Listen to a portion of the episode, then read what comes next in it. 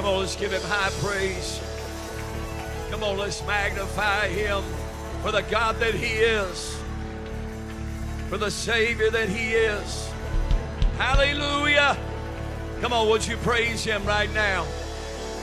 I feel him in this place, and I feel the Lord getting ready to do something powerful in this place. Lord, we love you, Jesus. Hallelujah. Hallelujah. Praise God. This next song that they're going to sing, they had it earlier in the lineup, and I asked them to move it until now. We have someone that has contacted us with a very, very serious need, and this is Greater Faith. And our tagline for years used to be the place for miracles. And that was not just a slogan. It was because the many, many, many miracles, the Lord was just doing miracle after miracle after miracle. And so we had that tagline for so long. Matter of fact, we used to have it on our sign. I wish we still did. But we believe that he is the God of miracles. Amen. And praise God. Praise God. The Kaisers contacted me this afternoon, and Sister Kaiser's brother-in-law is very, very serious in the hospital, and the family is watching tonight. He's been in the hospital with COVID for 5 weeks. They put him on a ventilator this past week. His name is Mark Bridge, and we have a picture of Mark, and this is the condition that he is currently in. I don't know how many people around the country, around the world, are just like this or have been in this season. I don't know how many in this place need a miracle in this place tonight. But I know that the Lord, he is here to answer our prayer. He's here to answer our prayer. Amen.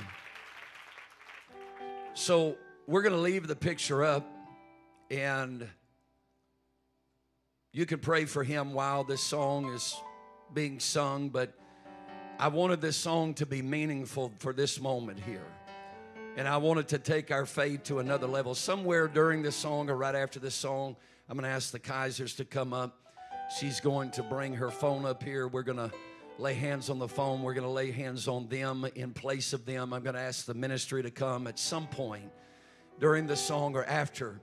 How many of you know that he is a God? He is a prayer answering God. How many of you know he's big enough?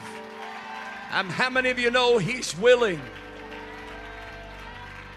He's willing to do this. He not only can, but he is willing. Amen.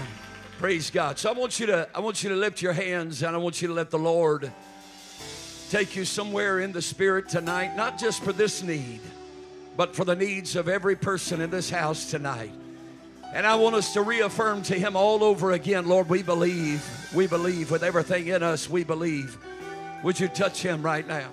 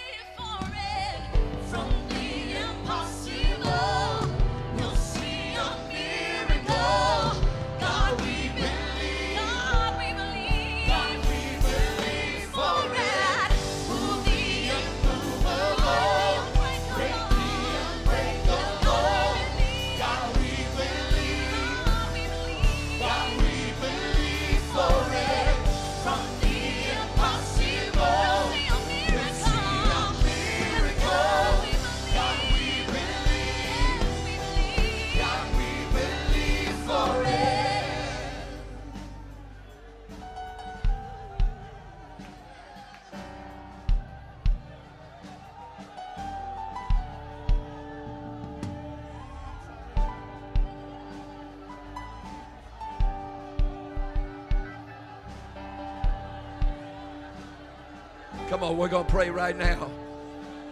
The ministry team is going to lay hands on the phone. Pastor Jackson, I'd like for you to lay hands on Brother Kaiser. In the name of Jesus.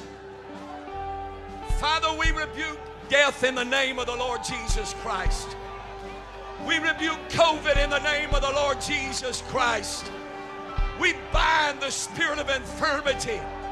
Every demonic spirit that's attacking this man's body. We command life to return to him. We speak life into his body. We command death to flee. In Jesus' name, Lord, we need you to speak on behalf of this man. We pray for every family member. We pray that faith would arise. We pray that your power would move. We pray that your anointing would drive out every spirit of the enemy and bring healing to his body. In the name of Jesus. In the name of Jesus. Come on, lift your hands and let the Lord flow through you right now. How many of you know if the Lord said it, that it's done? In Jesus' name.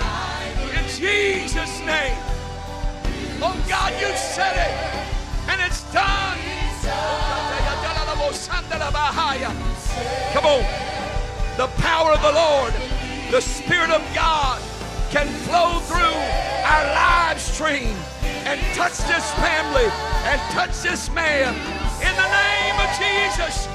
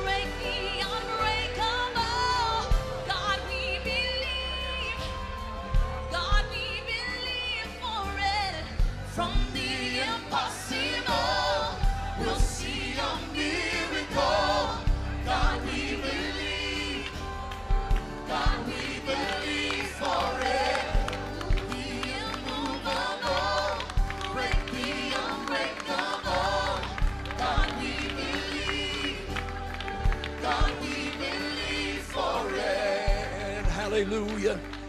If you believe that it's done, would you clap your hands unto the Lord, and would you lift your voice and shout to God with a voice of triumph?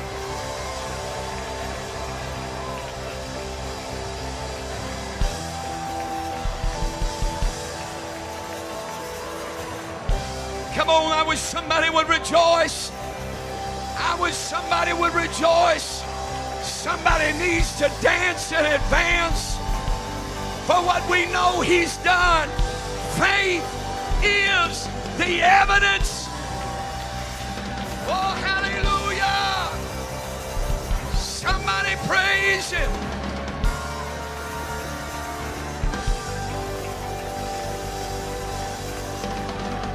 Hallelujah. Yeah. Yeah, come on, let Him move. Come on, let Him move.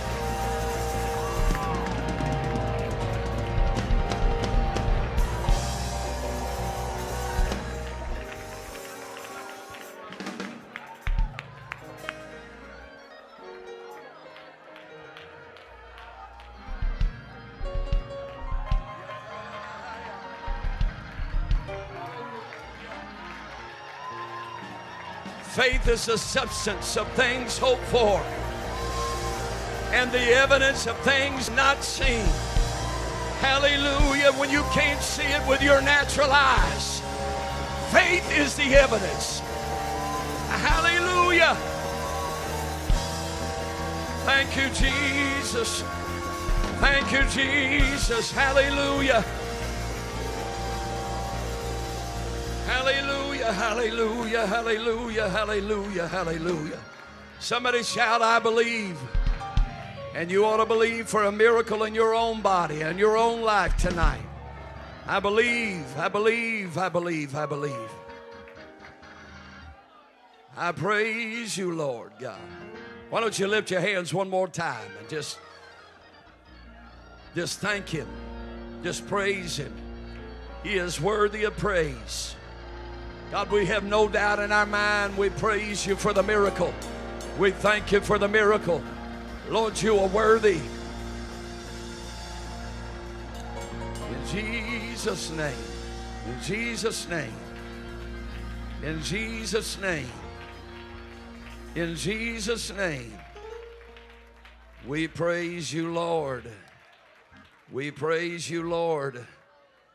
My word, I feel something so powerful in this place tonight. Yes, Lord. Aren't you thankful to be living for the Lord? Aren't you thankful to know what you know and believe what you believe? We praise you, Lord. We praise you, Lord. We praise you, Lord. We praise you, Lord. Amen. Praise God. Now, in spite of that, I am not preaching on the miraculous tonight, but I want to restate a few of the things that I said this morning, because repetition is one of the best teachers, and I am not trying to just give a testimony. I am trying to relay something from my spirit that I believe was imparted in my spirit this past week. And this is not something new, but it is something that I have been longing to recapture for a little time. And as I've said this morning, the whole pandemic thing and everything that went along with it really sifted something out of the spirit of people, and we have been trying to find our footing to go forward and to recapture that passion. It was almost like we were running at breakneck speed and had no doubt where the finish line was, and then somebody turned the world off. And we've been through one trying season after another, just trying to get back, not to the norm before COVID, because I think the world is changed so drastically. We're not trying to get back to that norm, but we are working arduously to recapture that passion and that zeal, that burden for souls, and get out of defense mode and protect mode and wait and see mode and maintenance mode. You understand what I'm saying? And this week was very tiring and exhausting in some ways, but I came home refreshed with a renewed zeal and a renewed passion. And I'm thankful for the ministries that have been preaching, and I mentioned them this morning and gave honor to them, and so I won't take too much time tonight, but just to say I appreciate the ministries that have been preaching and ministering across this pulpit in my absence, and quite a number of people have received the Holy Ghost in the last couple of weeks, and I am grateful for it, and we are thankful that we have received a barrage of teaching on doctrine, the new birth and the oneness of God and the mighty God in Christ Jesus and the revelation of the name, and some bit of separation from the world. It is what makes us who we are. But we cannot be just apostolic in doctrine. We also have to be apostolic in demonstration. And we have to be apostolic in structure. And the early apostolic church was a soul-winning church. It was a church-planting church. And this morning I spoke, taught, preached on souls. And we have to refocus ourselves and refocus our attention on souls. You can be seated, but don't lose me here. I'm already headed in the direction that I want to go. I'm going to show you three short videos here in just a moment. I'll tell you about those here in a minute or two. But I am not up here tonight promoting a ministry arm or department of the United Pentecostal Church. I am not up here trying to promote some kind of campaign, but we are linked to it in spirit because this is a soul-winning church, and this is a church-planting church. Are y'all here? And if we're not doing that, we're not fulfilling our purpose. And as I stated at the end of service today, the reason that some are bored and feel disconnected and feel like this is just mundane and routine and repetitive and over and the same people and the same faces is because we are not getting that release and outflow of that constant harvesting of souls and discipleship and new babies that we have to take care of, and teaching Bible studies. We are not in wait and see mode anymore. And I want you to imagine yourself that you lived in a part of, forget just living in a part of the world, let's just say a part of this country where there is no church. Imagine living in a city of 60 or 80 or 100,000 people, or a county, of hundreds of thousands of people, and there's no apostolic church. Imagine that. Imagine that. I can't even think about it. Where are they going to go? And so that's why we support North American Missions, and that's why we take a Christmas for Christ every year. And Brother Clark mentioned Move the Mission. That is for global missions, but they also support church planters here in North America. There are church planters here in North America that get grants of $15,000 and $20,000, $25,000 to plant churches from Move the Mission. And there's a lot of other things that it covers, and I don't have time to cover that tonight, but I reached out to our student pastor, just a couple of months ago, 2 or 3 months, maybe at the beginning of the summer, and I said, Move the Mission is coming up, and I'm tired of giving our $5,000 and $6,000 offerings. We're going to do what we need to do to get the offering, and I need you guys and the youth to raise as much money as you can, and we're going to give over $20,000 this year. And I didn't realize when I told him that they were going to raise the whole $20,000. They are already north of $20,000.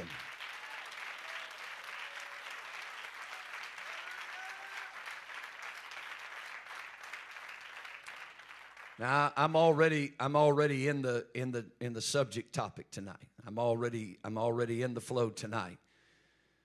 We are a mission church. We must be a mission church. And the mission starts with the people that are within arm's length. Your friends and your neighbors and your coworkers and the people that you go to school with, the people that you meet on the street and in the grocery store and at the gas station, people that wear masks and people that don't wear masks, people that are vaccinated and people that are not vaccinated.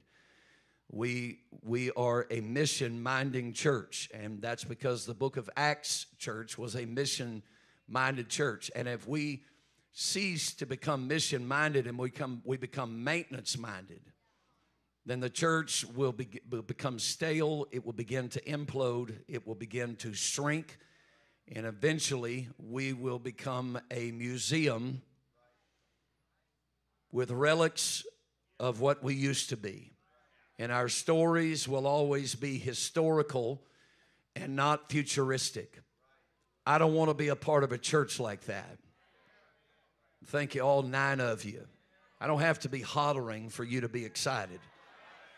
I don't want to be a part of a stale, dry, same people in every service all the time. I love you, but I also love the lost. And so being mission-minded is the person next door and the person across town.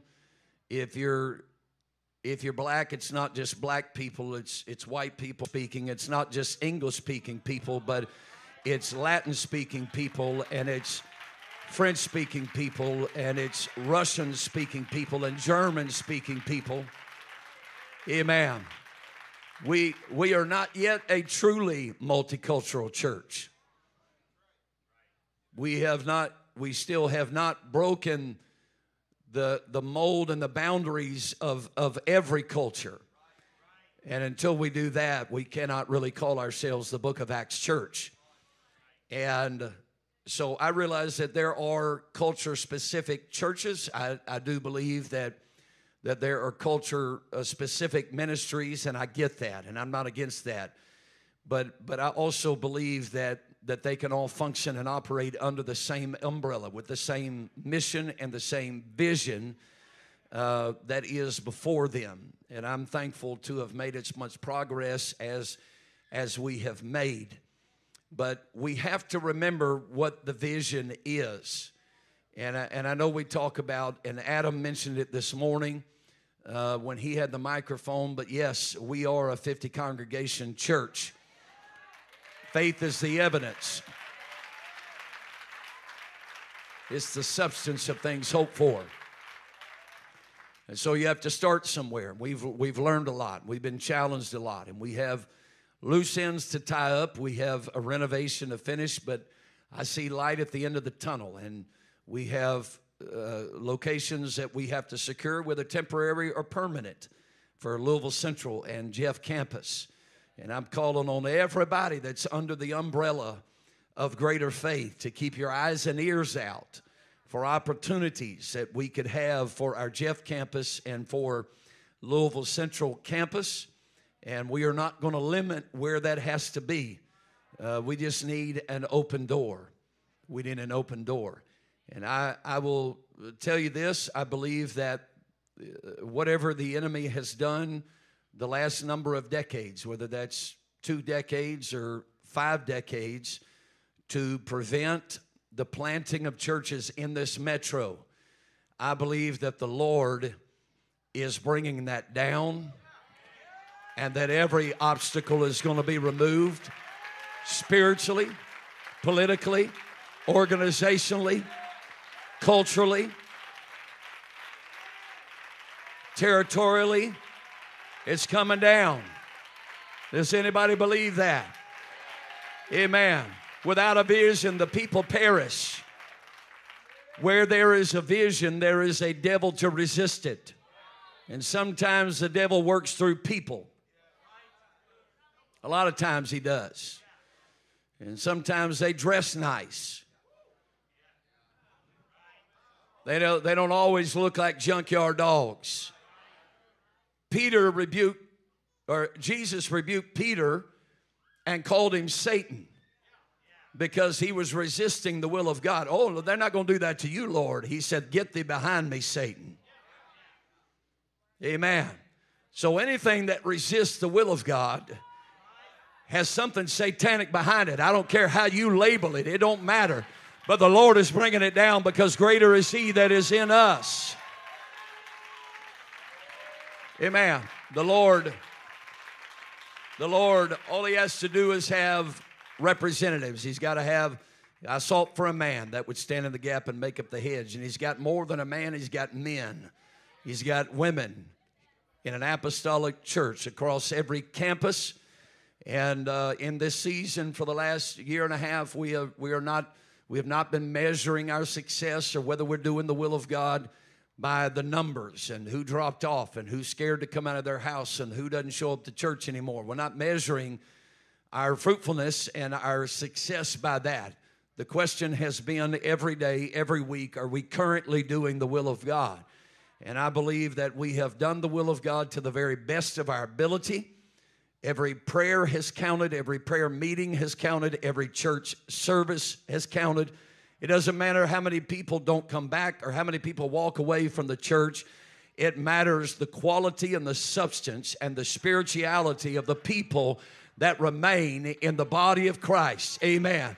And I believe that everybody that's a part of Greater Faith at Large with Hope and LC and Main Campus and Jeff, I believe that every person that's here right now is exactly who the Lord needs to see the vision go forward.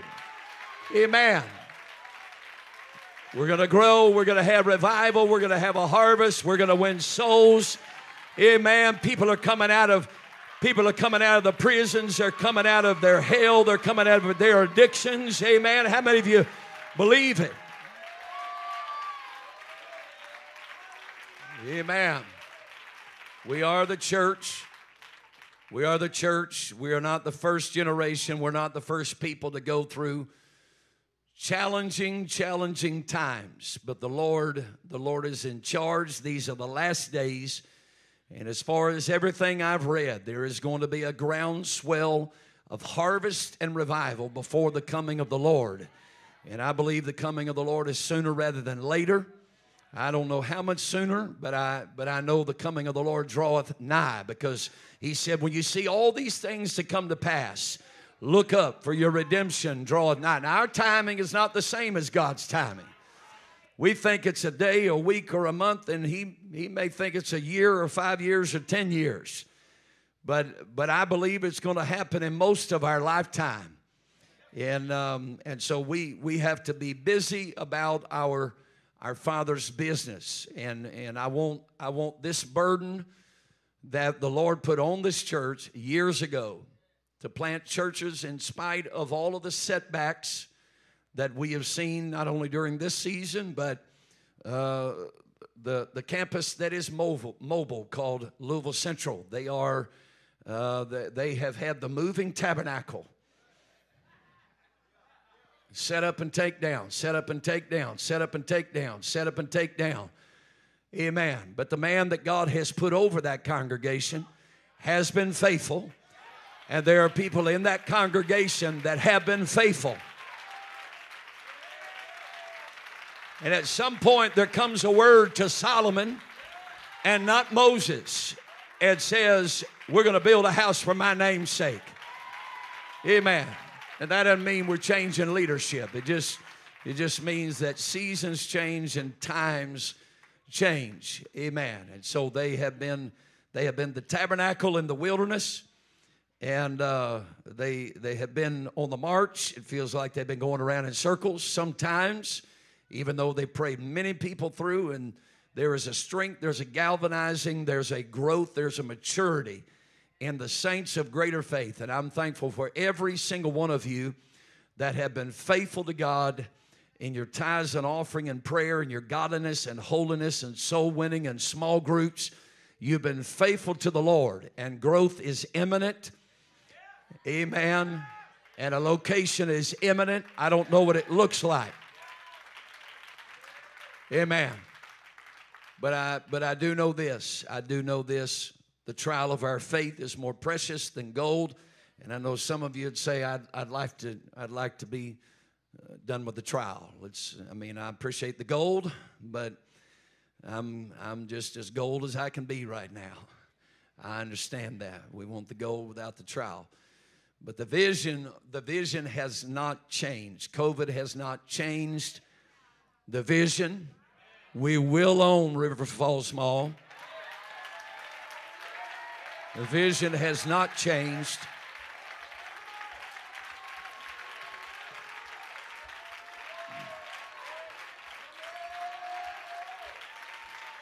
Amen.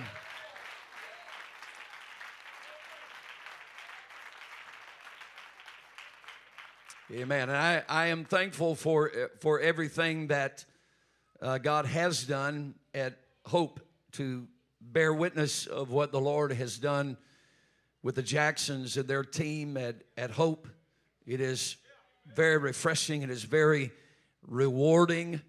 And they have a powerful spirit of revival. I'm trying to get them to kind of break out of their shell a little bit. They're timid and introverted, and they barely worship, especially Nigel. Welcome back. Amen.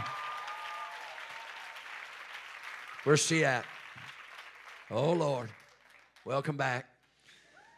Praise God. But the growth and the maturity and paying the building off, buying the building and all that kind of, my Lord. Amen. Praise God. And the best is yet to come, of course. And so the Lord is doing it everywhere. And I appreciate our Jeff team that's been faithful. I said this morning we wouldn't have a Jeff Campus. And I said Adam and Jenna and Jaron and Courtney because they run the children and the kids ministry. But we still have people from Jeff Campus that come here at 2 o'clock every Sunday to lead and to take attendance and to pray with those that show up and to be an encourager. And our Jeff team has been faithful because we believe in the vision. In all labor, there's profit. In all labor, there is profit. Amen. And I want to tell you, I'm already in the message. We are going to show the videos here in just a moment. They're very short, but I want you to see this. But in all labor, there's profit. In every word that has been spoken for the last 20 years, we just celebrated our 20th anniversary, and we're thankful for that. But even before that, 55 years, the last 55 years, every message that's been preached from the pulpit, every word that's been spoken, every prophetic utterance that has gone forth is not going to fall to the ground. He said, "My word shall not return void." Now think about this. How much word has gone out from this pulpit? I feel my help right now. In the last 20 years, how much word has gone out from Holt's pulpit in the last 12 years, right? 12, 15. What? Okay, 15 years, 16 years. Yeah, 21 years. I don't know, 25 years. My God, it was going out before it ever started. And how many words have gone out from Louisville Central pulpit? How many words has this team preached here? And Brother Shelton and Bishop Born and Mark Morgan and Jeff Morgan and Greg Godwin and David Smith and Morton Bustard, and you can just go on down. I'm forgetting Terry Schott. You just go on down. How many words have been spoken? And yet we have not seen the fulfillment of a lot of it, but he said, "My word shall not return void." I believe return. I believe return is on the way. It's gone out.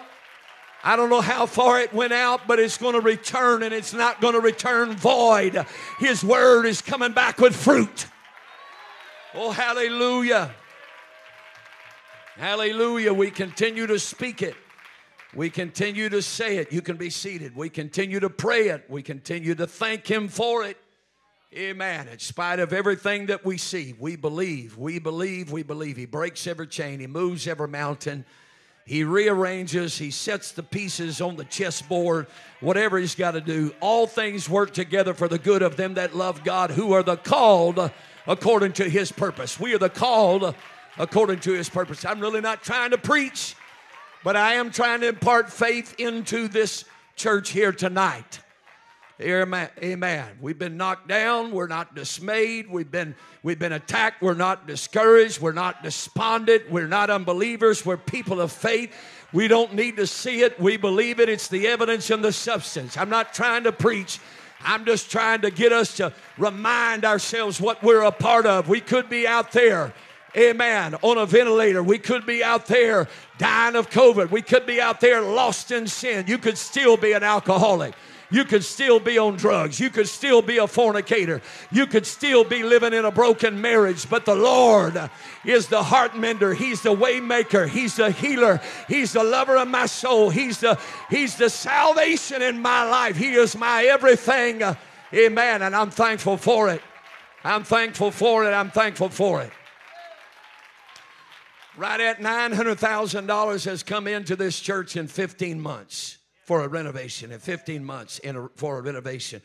$1.4 million plus sitting in a high-interest yielding account. We've accumulated over $115,000 in free money interest just by letting our money sit there. Amen. God is positioning us. You can be seated. I'm really not trying to preach. He is positioning us. You are giving. You are giving. We spoke it from... Bishop was here about 3 weeks ago. Spirit of the Lord hit. He said something about doubling down there. The Spirit of the Lord hit me. I prophesied doubling of incomes all over this church and every campus. I know at least one happened before, and I couldn't remember who it was, but I told the testimony this morning that Brother Andrew Gluck finished his third interview somewhere about the middle of this week, and they are giving him exactly to the dollar, double of his income in his current job. He's got a new job. The Lord's moving him up. In 4 years, he will be completely equitable in the company with a ton of stock in the company. They're going to trickle it out. They're going to give it to him, distribute it to him incrementally, and he is going to be an equitable stockholder in the company that He is working for. Do not tell me that God cannot do it. He is not a respecter of persons, but he is a respecter of faith. And if you have faith, he'll do it for you too. I'm telling you, there's a doubling coming. There's a doubling coming. LC, you're going to double. Hope, you're going to double. Come on, we're going to double in here. Main campus, we're going to double. Jeff, we're going to double. We're going to double in everything we do because we believe in the God of doubling. We believe in the God of blessing. In the name of Jesus, it's going to happen. It's going to happen.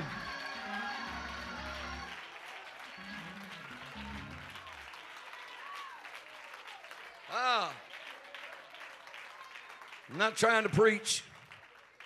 Now look, guys, if y'all going to run the aisles, don't jog, okay? People like...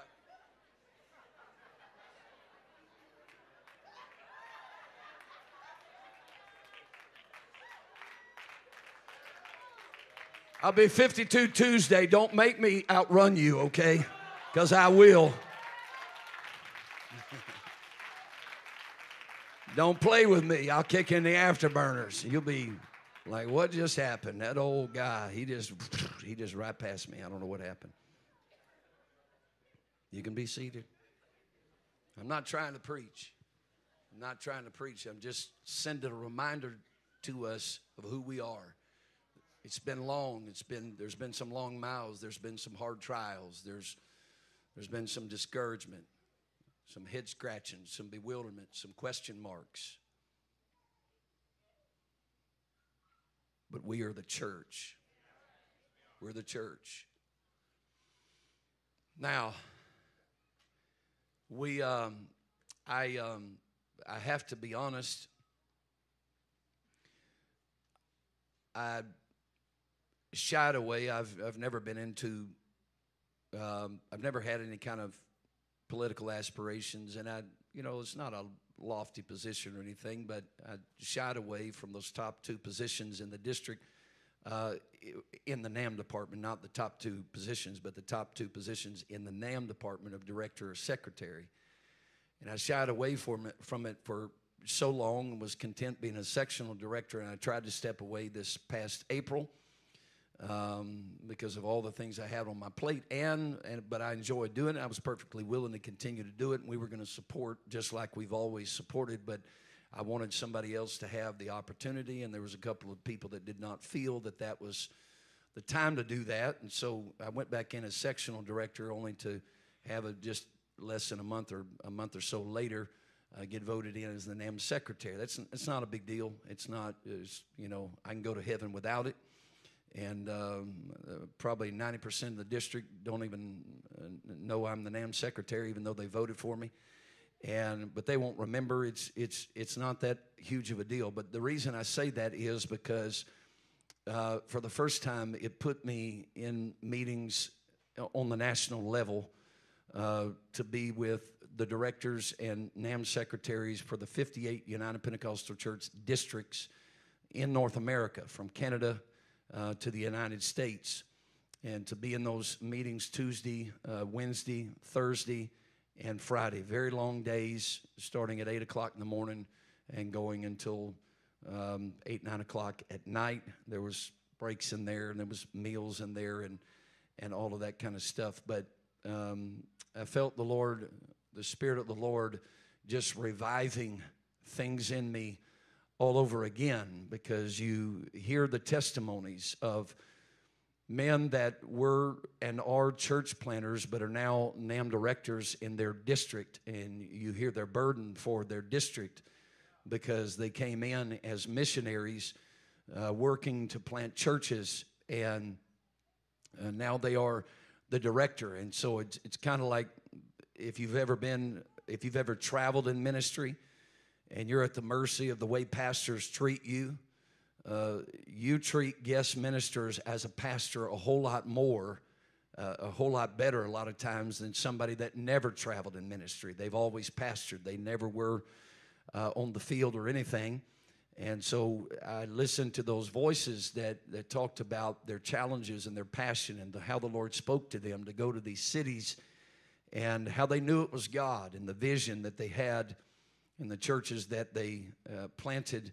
Our national director of North American Missions, Brother Scott Sistrunk, is out of the same church that the Ladners are out of, my wife was out of, and Brother Sistrunk is 54 years old. He and my wife have known each other their whole life, pretty much. But I've never really been connected to him, but the Lord took him from Jackson up to be the youth pastor there for Brother Bill Nix, and out of that youth ministry came a man by the name of Charles Robinette. He is a man that preaches all over the world, missionary to the German-speaking nations, and now I think he's back in North America, and they're doing some thing. I don't know what all the scene is now, but he preaches conferences all over the world. He's a powerful man of faith. He's preached here, I believe. On the Sunday he was here, we had 28 God-filled with the Holy Ghost between main campus and Louisville Central. He preached at both campus. It was when we were at Central High School with Louisville Central. And so out of Brother Sistrunk's ministry came Brother Charles Robinette and other ministries. And he wasn't the pastor, but he went there as the student pastor. And he very quickly grabbed a hold of the vision of the pastor, who was Brother Bill Nix. And it wasn't Brother Nix, but it was Brother Nix's vision that started the churches. Brother Sistrunk planted 7 churches underneath Brother Nix. And he said to me, I said, "You weren't the pastor." And he said, "No, I wasn't." I said, "I didn't know that." And he said, "No." He said, "God sent me there to fulfill his vision.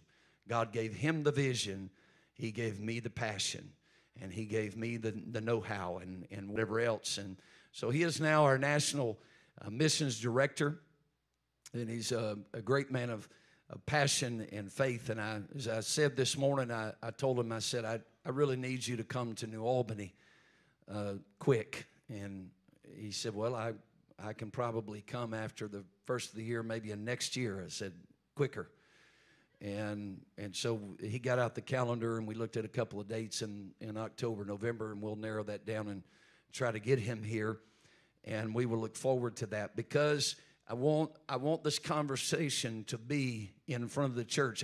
I know it looks like our challenges with Louisville Central and Jeff have been like, well, man, you gotta get a place for them, and you gotta get that off the ground. We're working to do that, but you trust me when I tell you that when the Lord does what He's going to do, there's going to be quick increase going to come. I believe that. And the Lord has just been galvanizing, and He's been melding things together and maturing, and there is a process to all of that. So we're not going to put too many irons in the fire, but we are working on these congregations, and we are working on our small groups from Hope to LC to main campus. The small groups are going wonderful. I know some of you don't quite understand it yet. But it's a culture that has to take hold of the church. It can't just be something that we do.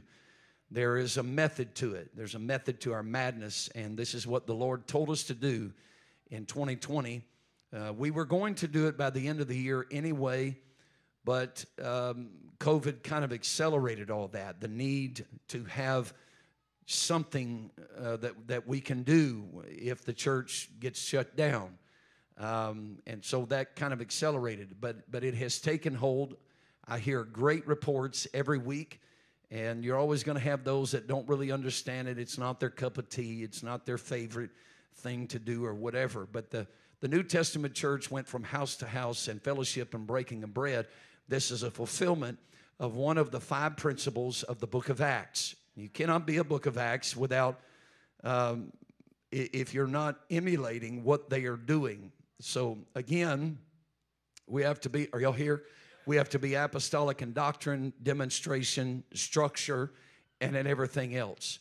And so we are working to put all of these elements in play as the Lord directs us to do this. Again, we are not doing small groups because we thought it'd be a cool idea to try. It's because we, as pastoral leaders, felt the Lord saying, it's time for this. And so we don't want this to be groups of 12, 15, 16, and 20 church members just getting together in little cliques. We want this to be a mode of evangelism and encouragement and bearing one another's burden and comforting the feeble. And we have to have a structure to it. We have to operate by a certain set of rules, and everybody has to operate by those rules. It can't be just chaos when you get together. It can't be just prayer meetings when you get together. There has to be a structure that we're all functioning in, because people are going to move. They're going to move into a different area. They'll join a different small group and things, and we want them to be able to transition from one small group to the next small group, and it be seamless, and them understand, oh, it's the same structure here. It's the same thing. I don't have to relearn anything. And so we have 8 right now, and that's wonderful. But one day we'll have 25, or we'll have 50, or we'll have 80, or we'll have 120 small groups all around the metro. And it's part of growing bigger and smaller at the same time. So these become fellowship microcosms of the church at large, and they are very, very important.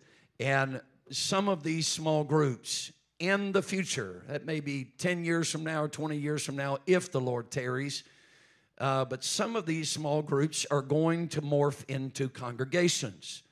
And, of course, with district approval and all of the going through the proper channels and all that kind of stuff. I don't want anybody to see this on live stream and think we're trying something covert. We are not trying something covert. We have, and we will do things correctly and ethically, and we will check all the boxes and dot all the I's and cross all the T's and make sure that nobody else is harmed in the city by what we are doing.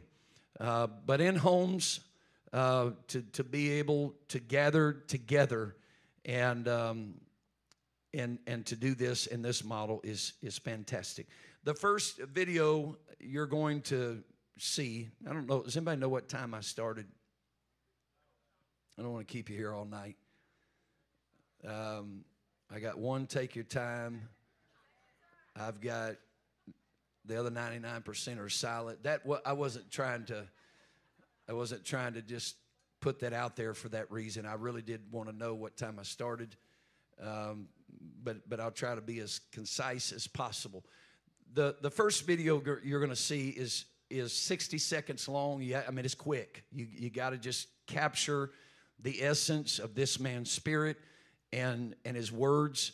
This is Brother Mark Brown, started a church in South Dakota quite a few years ago, and they only have 6 churches in South Dakota. They only have 6 churches in the whole state of South Dakota.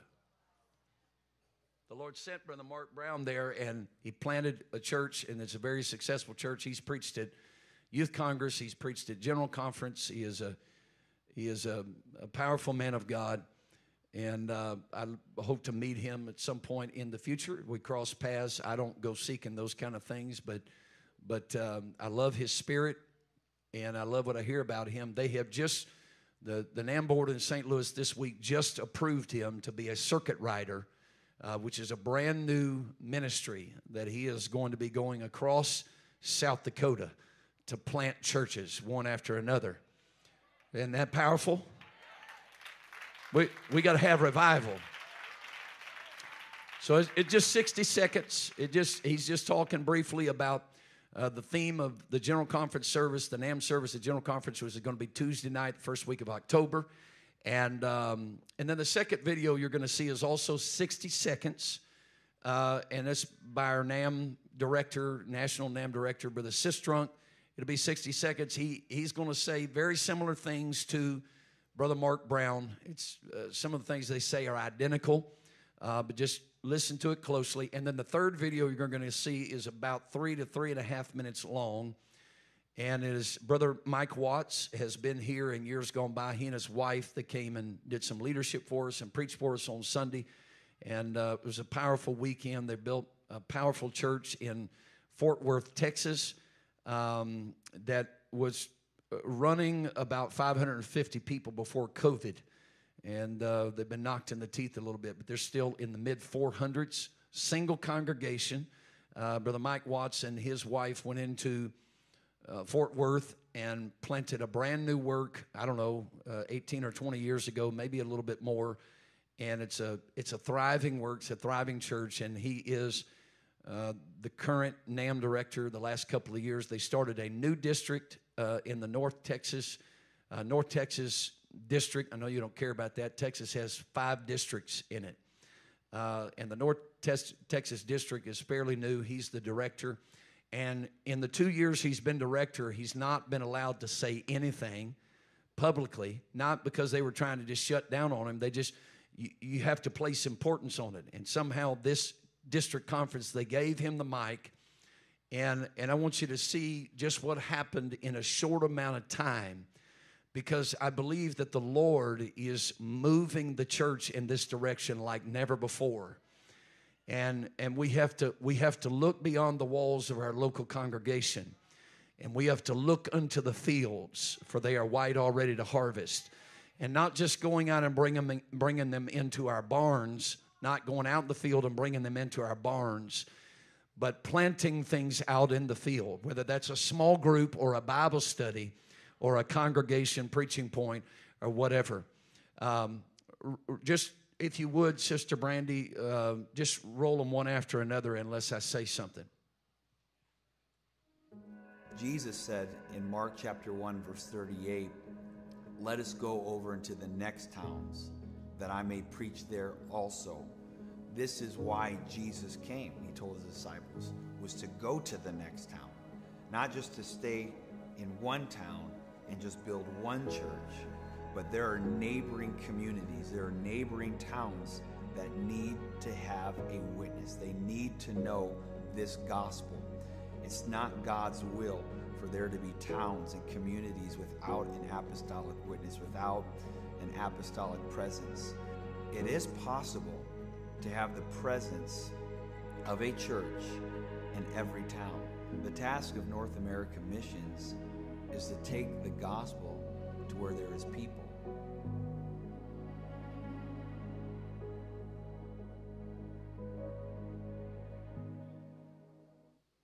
Jesus laid it out for the apostles very clearly in Mark 1:38 when he said, "Let us go to the next towns, that I may preach there also. For therefore came I forth."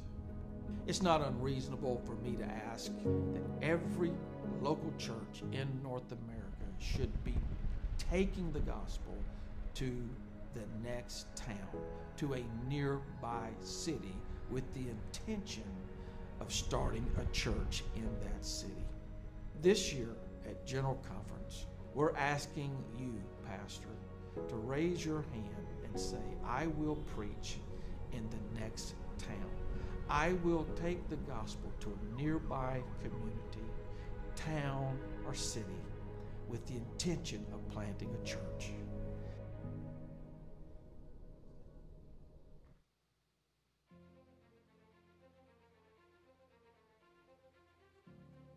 On behalf of our North American Missions in North Texas District, we say thank you.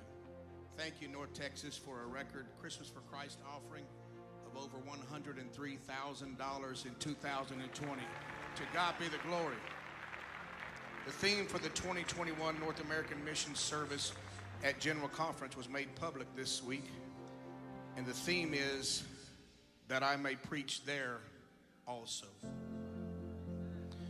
From the text scripture, Mark chapter 1, verse 38, and he said unto them, "Let us go into the next towns, that I may preach there also, for therefore came I forth." Following the lead of our superintendent, we've identified 10 cities for the next town to hit the mark. There's a mark. Frisco, no church. Carrollton, no church. Richardson, no church. Louisville, no church. Farmers Branch, no church. I pray somebody's getting a burden right now. Bedford, no church. Capel, no church. Duncanville, no church. Bishop Foster already spoke for it today. Southlake, no church. Colleyville, no church. I believe we can see 10 churches begin in the next 12 months to hit the mark by the time we get to Summit 2022. That's what I believe is going to happen.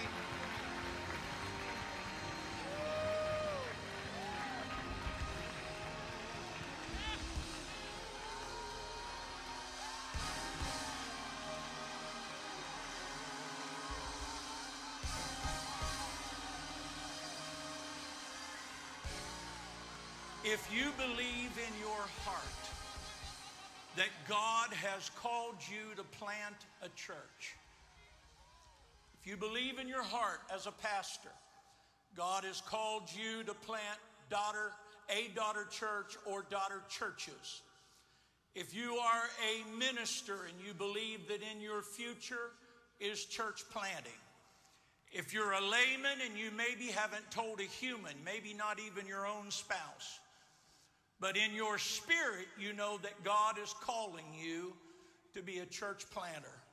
I want you to step out of where you are all over this audience, and I want you to come and stand with me in this altar area. Would you do that? I'm going to guess that there's way over 100 men down here, several ladies here. Pastor, is God talking to you about daughter works or preaching points? God, you see us. You're not looking at our abilities, Lord. You are looking at our availability. Yeah. Now, here's what God, I need. We are here. I need 10 pastors that'll step up on this platform and say, "I'm going to give $10,000 to North Texas District for planting churches. Can't be used for nothing else. Planting churches in North Texas." I need 10. 10 pastors, real quick. 10 pastors, come on. Hallelujah. Come right on. One, two, three, four, five, six, seven. I need three more. There's eight. I need two more. There's nine. There's 10. There's 11. 11 means God wants us to keep going. There's 12.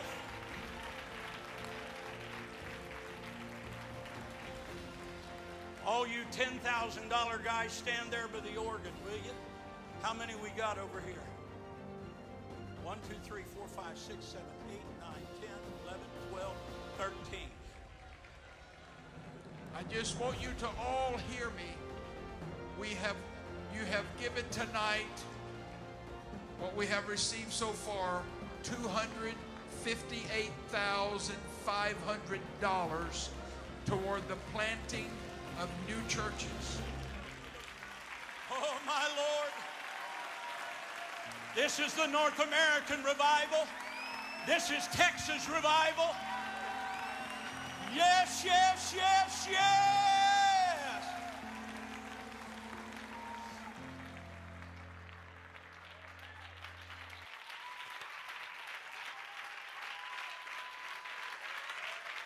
Why don't you praise him? Why don't you praise him?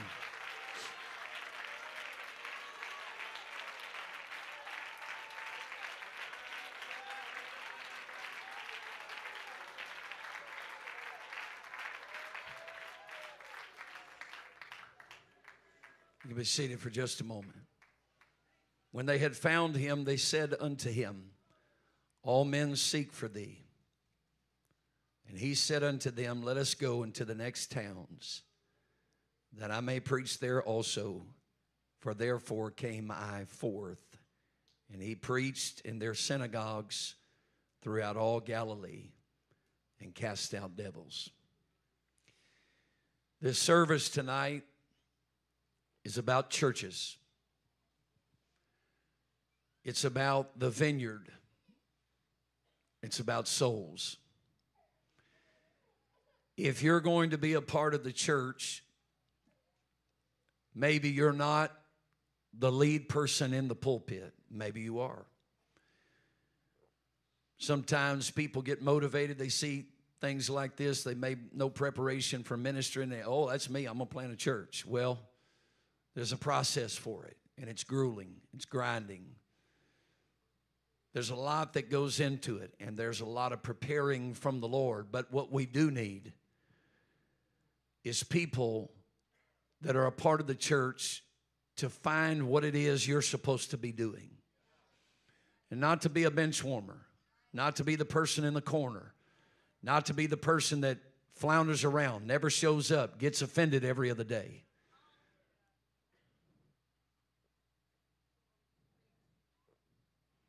I'm not talking about people with this statement. I'm not talking about people that have been in the church 6 months or a year, year and a half or whatever. I'm not talking to those people. I'm talking about seasoned people.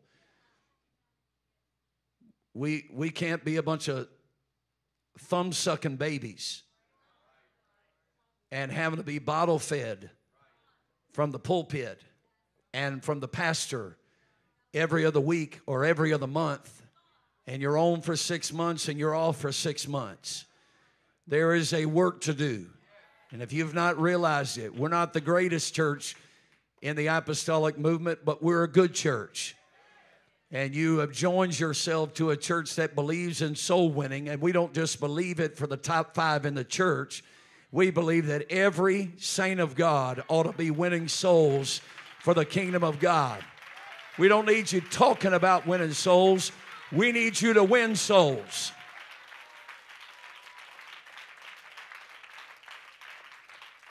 I said this morning, and I read this scripture. There's a bunch of other scriptures I could read. I had about 25 passages or 20 passages of scripture between this morning and tonight that I wanted to read, and I read some of them this morning about soul winning, But the Spirit of the Lord is moving in this place right now, and so I don't want to belabor the point. But I just want to remind you of what the Scripture said in Ezekiel chapter 3. This is Bible. It's Old Covenant, but it applies to the New Covenant as well. And the scripture said, when I say unto the wicked, thou shalt surely die, and thou givest him not warning, nor speakest to warn the wicked from his wicked way, to save his life.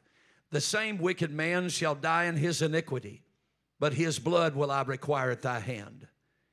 Yet if thou warn the wicked, and he turn from his wickedness, he turned not from his wickedness, nor from his wicked way, he shall die in his iniquity, but thou hast delivered thy soul. Thou hast delivered thy soul. Your soul was saved because you chose to warn the wicked, because you got their blood off of your hands. Again, when a righteous man doth turn from his righteousness and commit iniquity, and I lay a stumbling block before him, he shall die. Because thou hast not given him warning, he shall die in his sin, and his righteousness which he hath done, shall not be remembered, but his blood will I require at thy hand. I might have read that wrong, but you understand. His blood will I require at thy hand. And I said this morning, I don't know what that means, his blood would he require at our hand, but I don't want to find out. What he did say is, if you will warn the wicked, you will deliver your own soul. I don't want to be lost because I smugly went through life saying I've got the truth. They don't want it. I'm too timid to tell somebody. I'm not that kind of person. I'm not a soul winner. No, you have been filled with the baptism of the Holy Ghost. You have been brought out of darkness into this marvelous light. You have been baptized in the only saving name of Jesus Christ for the remission of all your sins. It is incumbent upon you that you open your mouth and you tell somebody about the gospel of Jesus Christ, and that you warn them from their error and their wickedness and tell them about the hope of salvation. It's incumbent.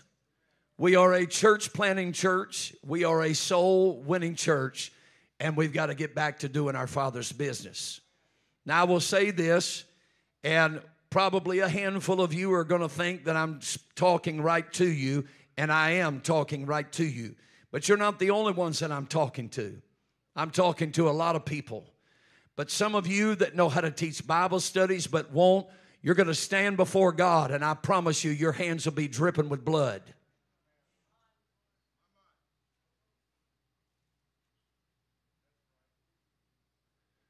This is not about you. We have a world that is lost around us, and I've said this before. I don't believe the church as a whole, I'm talking about the church worldwide, I don't believe that we have responded the very best way that we could have responded. That's including us. We should have already had all-night prayer meetings. We should have already had prayer chains. We should not have depended on just the handful of people that come through the church house, you know, because they're busy too, but apparently they're not as busy as some of you that cannot make it to the church house to pray. This is not about building up numbers, and this is not about trying to see how big that we can get it, trying to get a name for Greater Faith. This is not about getting more revenue into the church. I don't do that for any of these reasons. I came to this city for one reason. My wife and I took a 65% cut in pay to come pastor this church for one reason, and that's because the Lord told us to. The Lord pulls you out of the world. This is not about us trying to build a mega church. This is about us trying to give the gospel to our communities and to preach the gospel in our city and to plant churches where there is no apostolic witness and to teach Bible studies to people that don't know the truth and don't own a Bible. Maybe they have a PhD in theology, but they can't figure out up from down. Come on, I'm trying to rally the church tonight, and I'm telling you that God brought you out of the world and you owe him something. You're in debt to him. You have giftings that he desires to use, and it's time to get the Bible study chart back out and dust it off. It's time to get your Bible out and break the bread on a table in a coffee shop or in a living room to somebody. That's all right. I'll preach to the 40% of the church that's responding right now. We are a church planting church, and we are a soul winning church. If we're not doing that, we'll always be bored. We'll be frustrated. We'll be fatigued. We'll be burnt out. We'll be drained. But if we're winning souls, there is a light burst going to come to this church. You ain't ever seen what God is going to do in your life until you get back to doing your Father's business. If you've been struggling lately, why don't you go out and win a soul? If you win a soul, God will release things into your life. Come on, somebody praise Him right now.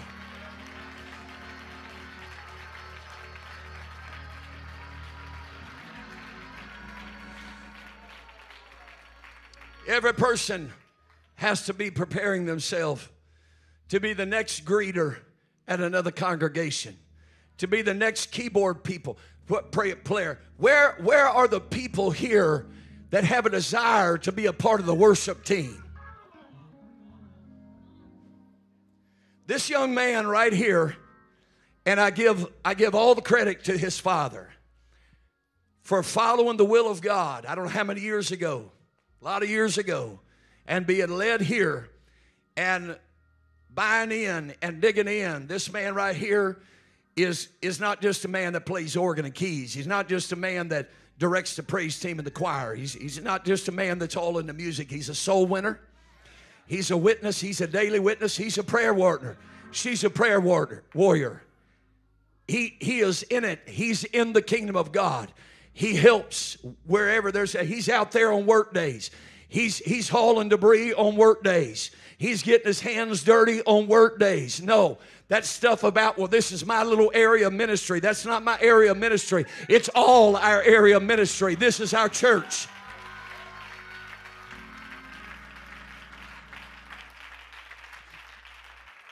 Started, I don't know how young he was when he started, and took over the music at 14 years of age, I think, at Louisville Central, and took off. And there's people all over the United Pentecostal Church that don't know me, except they know me as Don Don's pastor.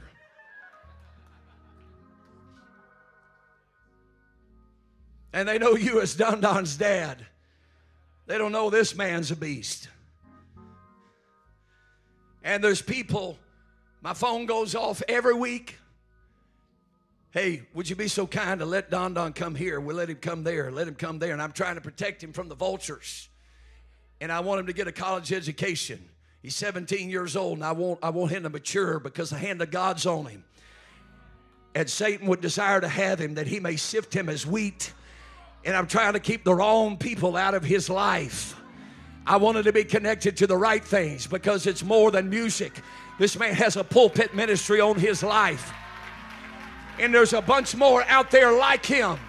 But it ain't going to happen for anybody that just sits on the pew and says, I can't do that. You can do it.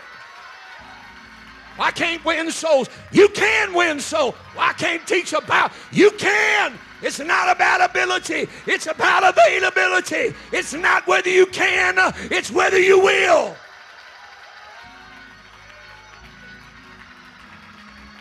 We got ministries here on the platform. Josh, Brother Josh, and I know you guys, but Brother Anthony, Brother Cole, and Brother Brian Jackson, Brother Matthew Wilson.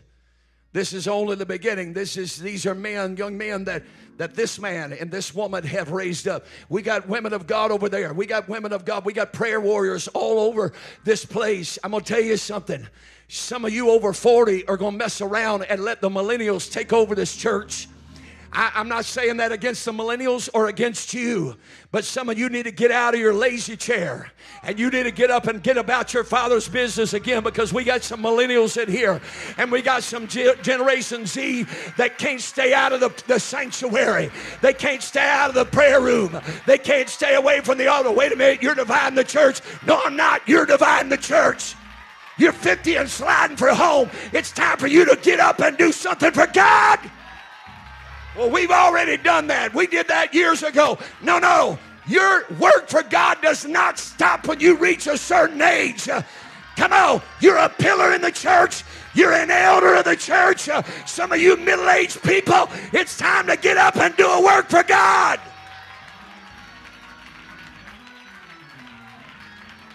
And I'm going to tell you something. And I'm going to tell you something.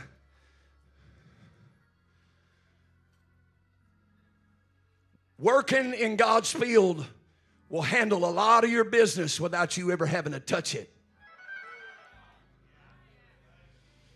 You won't ever have to worry about bankruptcy if you're doing His business. You won't ever have to worry about a broken marriage if you're doing His business. Now, you got to pay attention to your marriage. You got to nurture your marriage, get it? But the Lord will fix a lot of things in your life if you'll be about. But if you're always around sucking your thumb, well, we don't know what we're going through. Honey, let me tell you something. You don't know what trial is.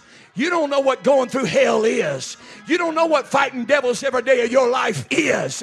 Do you stand in this pulpit right here? I'm not here because I got it on easy street.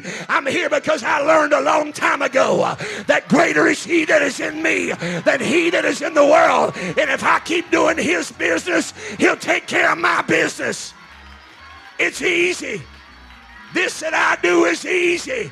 Carrying those burdens you're carrying is hard. It'll wear you out. Come on. I'm preaching to a church to remind you that we are a church planting church and we're a soul winning church.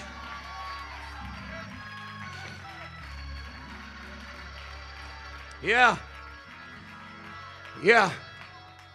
Campus ministries and small groups and Bible studies and door knocking. You don't need me to call 80 people here on a Saturday to knock a door, to put out a flyer, to invite somebody to church. Come on. We're mature people of God. I don't have the time to organize every ministry effort in your life. That's what we teach you for. That's what we train you for. And I want to remind you of something, and I said it this morning, only what you do for Christ will last. Some of y'all going to feel mighty foolish when you turn 80 years old and realize that your time is limited. I'm sorry if there's 80-year-olds in here tonight, but it's just a fact of life. You ain't going to live till 150. You're going to reach a certain age and you're going to realize you don't have too many years ahead of you. And you're going to look back and you're going to realize you spent your whole life trying to stay out of bankruptcy and trying to pay a light bill and trying to keep your mortgage intact and trying to keep your marriage intact and fighting and scratching and clawing and trying to get peace and trying to live for God. And I just can't do it. You're going to feel mighty foolish when you get to the end of your life and you realize you didn't do anything to invest in the next life. I'm not here to invest in this life. I do invest in this life, but that's not what I'm here for. I am preparing for retirement, but that's not what I'm here for. I am preparing for the future of this church, but that's not what I'm here for. I got to keep my hands in the harvest. I got to keep my feet on the path that God's called me to walk in, because in the next life, this life is only 80 or 90 years. But the next life is forever. What I do for Christ is going to last. What I don't do for Christ is all wood, hay, and stubble. Can I preach right now? Come on, get up, get up, get up. Come on, it's time to get up. It's time to wake up. It's time to quit being selfish. It's time to be about our Father's business. Amen. Now, it's not even September yet. It's not even September yet. But I feel the burden and the passion for Christmas for Christ already. I feel it. You can get quiet on me all you want to. I thank God this past year, Pastor Jackson was voted in. He was here at church on Thursday night, and they voted him in as a sectional leader, a director on the Kentucky NAM board. And I believe that's not the end of it. You think that's by accident? The Lord is trying to work all things in favor of people that will carry out His mission. Hope and LC 1 and 2 in Kentucky the last several years in giving. It's not about records. We got an award this year. It's the first time that ever happened. We were doing this before we got an award. I don't care about the award. I'm thankful. I'm grateful. If any of the NAM leaders are watching, yeah, thank you for the award. But we don't do it for that. I mean, the trophy was pretty and all that kind of stuff, and I got it on the shelf in my office. But we don't do it for that. We're not doing it for bragging rights. I got a friend. We've been friends for decades. He pastors in Alaska, Yukon. They have 25 churches in Alaska, Yukon. 25 churches. 25. And they gave over $400,000 to Christmas for Christ this past year. His church in Anchorage gave nearly $150,000. He was number one in North America. We're not, it's not a contest. You understand? When a passion like this gets a hold of somebody. When I watched that video right there, and I know I've got a Mark Brown out there that I can sow into. I know I've got somebody that's got boots on the ground that's going to be a circuit rider. Him and his family are going to move across the state of South Dakota over the next 10, 20, 25 years and plant churches. I can't get to South Dakota. The Lord didn't call me to South Dakota, but I can send money to South Dakota, and I can cheer them on, and I can let them know you got a partner with Greater Faith. We're cheering you on, and we're putting our money where our mouth is. We're going over 100,000 this year, Christmas for Christ. Do you believe that?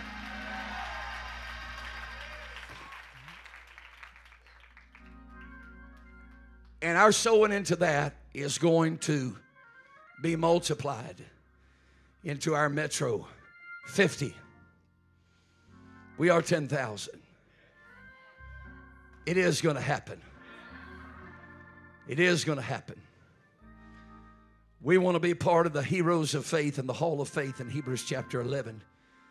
They won't write our name in the Bible, but they'll write our name in heaven. Do you hear what I'm saying here tonight? So, I'm not trying to be unkind. Say, well, you were. No, I wasn't. No, I wasn't.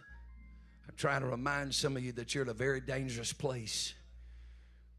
And I didn't say it. The Word said it. Your hands are dripping with blood. Because somewhere along the way, you stopped caring about souls. We've got to get the blood off of our hands. This is not a manipulation tactic. This is your man of God standing in this pulpit warning you about something that's going to cause you to be lost. That's what he said. He said, if you warn them, it'll save your soul. It'll deliver your soul. Praise God. We need the Lord to get a hold of us in this place tonight. This morning, I talked about souls. I didn't even preach. I just talked about souls, and the power of God began to move in that altar this morning. We didn't get out till 1 o'clock because the Spirit of the Lord was moving so deeply and powerfully. There was a move of God in here this morning. Now, here's who this altar call is for, and I said this same thing this morning. If you stay in your seats, you're either disobedient or you don't care about souls, or you care about souls, but you're not ready to do anything about it. I can't make people get engaged in the harvest. But this altar call tonight is about people that are ready to move forward and to say, God, I need you to develop me. Are you still with me? I've got 8 teenagers, 14 to 18 years old, in a class on Monday nights. 8 of the greatest, some of the greatest teenagers I've ever met. All 8 of them are going to do amazing things for the kingdom of God. And they're going to be wildly successful. And I'm taking this time because I believe in the next generation. And I want to multiply myself into anybody that'll sit still long enough to listen. I will counsel people about their problems. Please don't lose me right here. I'm waiting on something. I will counsel people about their problems. I will encourage you. I'm not begrudging that. I'm not saying that's not what I'm here for. I'll be here to counsel you. I'll give you the best advice that the Lord gives me to give you. I will pray for you. I will fast. I will cover you. I'll do everything that a pastor should be. But I'm looking for people beyond that, beyond just the normal duties of daily pastoring. I'm looking for people that I can multiply myself into. People that won't just take it as good information and use it maybe someday or not use it at all. Oh, that's good information. No, but people that will listen and respond and move forward in their lives and realize that I don't know everything, but at 52 years old in 2 more days, that the Lord has brought me through a lot of things. The things that I know, I do know. I know them. I don't know everything, but the things that I do know, I know them. And I'm willing to share them with anybody. I'm looking for hungry people. I'm looking for the next Donnie Bright and Donald Bright. I'm looking for the next Grayson Newland. I'm looking for the next B.K. Nichols and Brett Clark and Kid Jackson, Matthew Wilson, and so forth. Josh, now I got to say them all. Josh McKibbins, but I mean all of you, but you know what I'm saying. Anthony Wilson, Brian Jackson, and Brother Cole. I'm looking for the next Josh Sturgeon. I'm looking for the next soul winner. I'm looking for the next prayer warrior. I'm looking for hungry people. I don't know if you hear me tonight. I'm desperate. I'm sick. I'm sick of vaccines. I'm sick of COVID. I'm sick of pandemics. I'm sick of fake governments. I'm sick of it. I am sick of the Antichrist. I'm tired of lying prophets. I'm tired of false teachers. I'm sick of it. And I'm just looking for people that are hungry to do something for God. That's who this altar call is here tonight for. If you don't want that, you're welcome to stay in the seats. But if you want that and you're hungry, I want you to flood out of your seats here tonight. And I want you to give your heart to God all over again.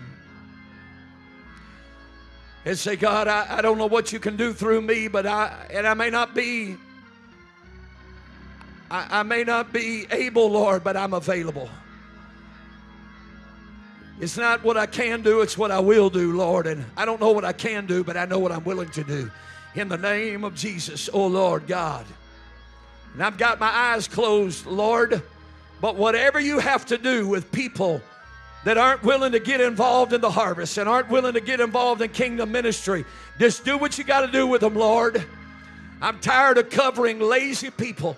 I'm tired of covering carnal people.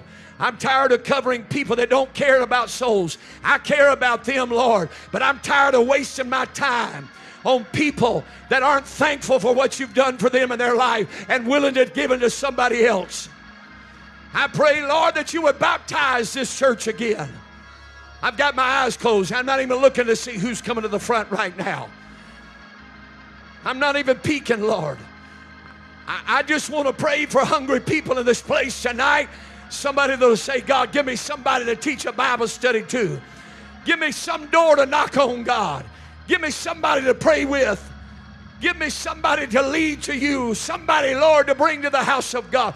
Somebody that I can get to the baptismal tank.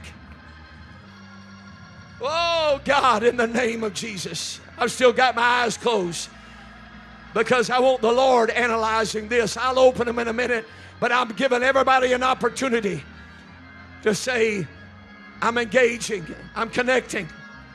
In the name of the Lord, in the name of the Lord, in the name of the Lord, in the name of the Lord, in the name of the Lord, in the name of the Lord Jesus. Oh God, in the name of Jesus. Oh Lord, we need you. We need you, Father. We need you, Father. Come on. Oh God, I pray that you baptize us with a burden from the Lord. I pray, Lord, that you would help us, Lord, to do your will tonight. In Jesus' name. In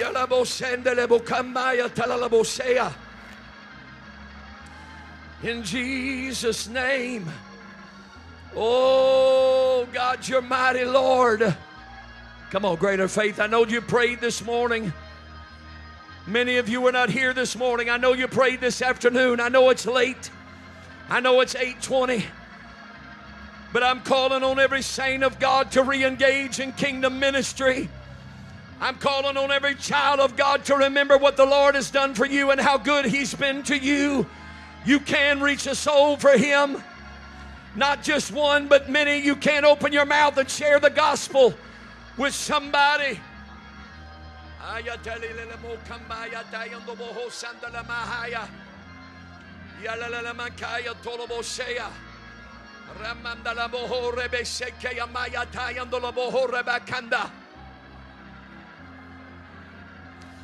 Jesus, Jesus, Jesus, oh God, we've got to have you.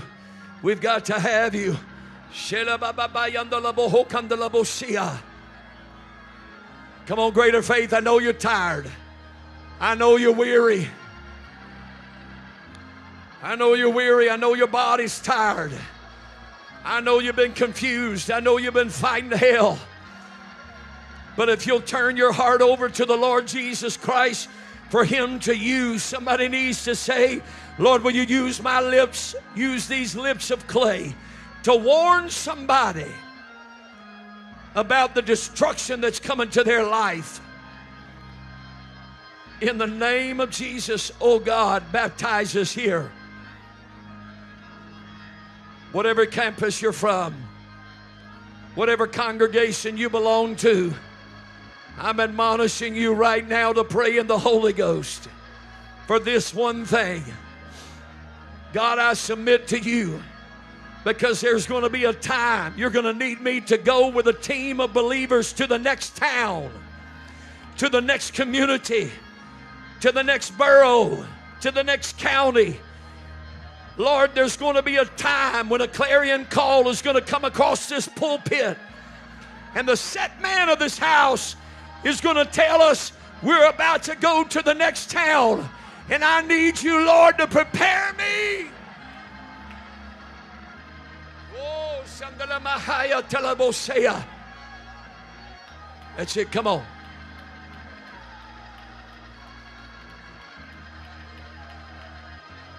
I want you to find somebody to pray with.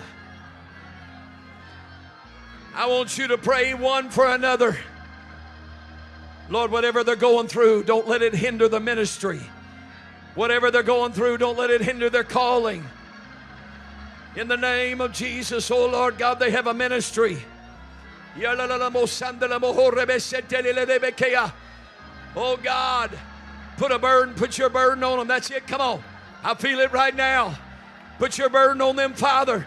Put your vision in the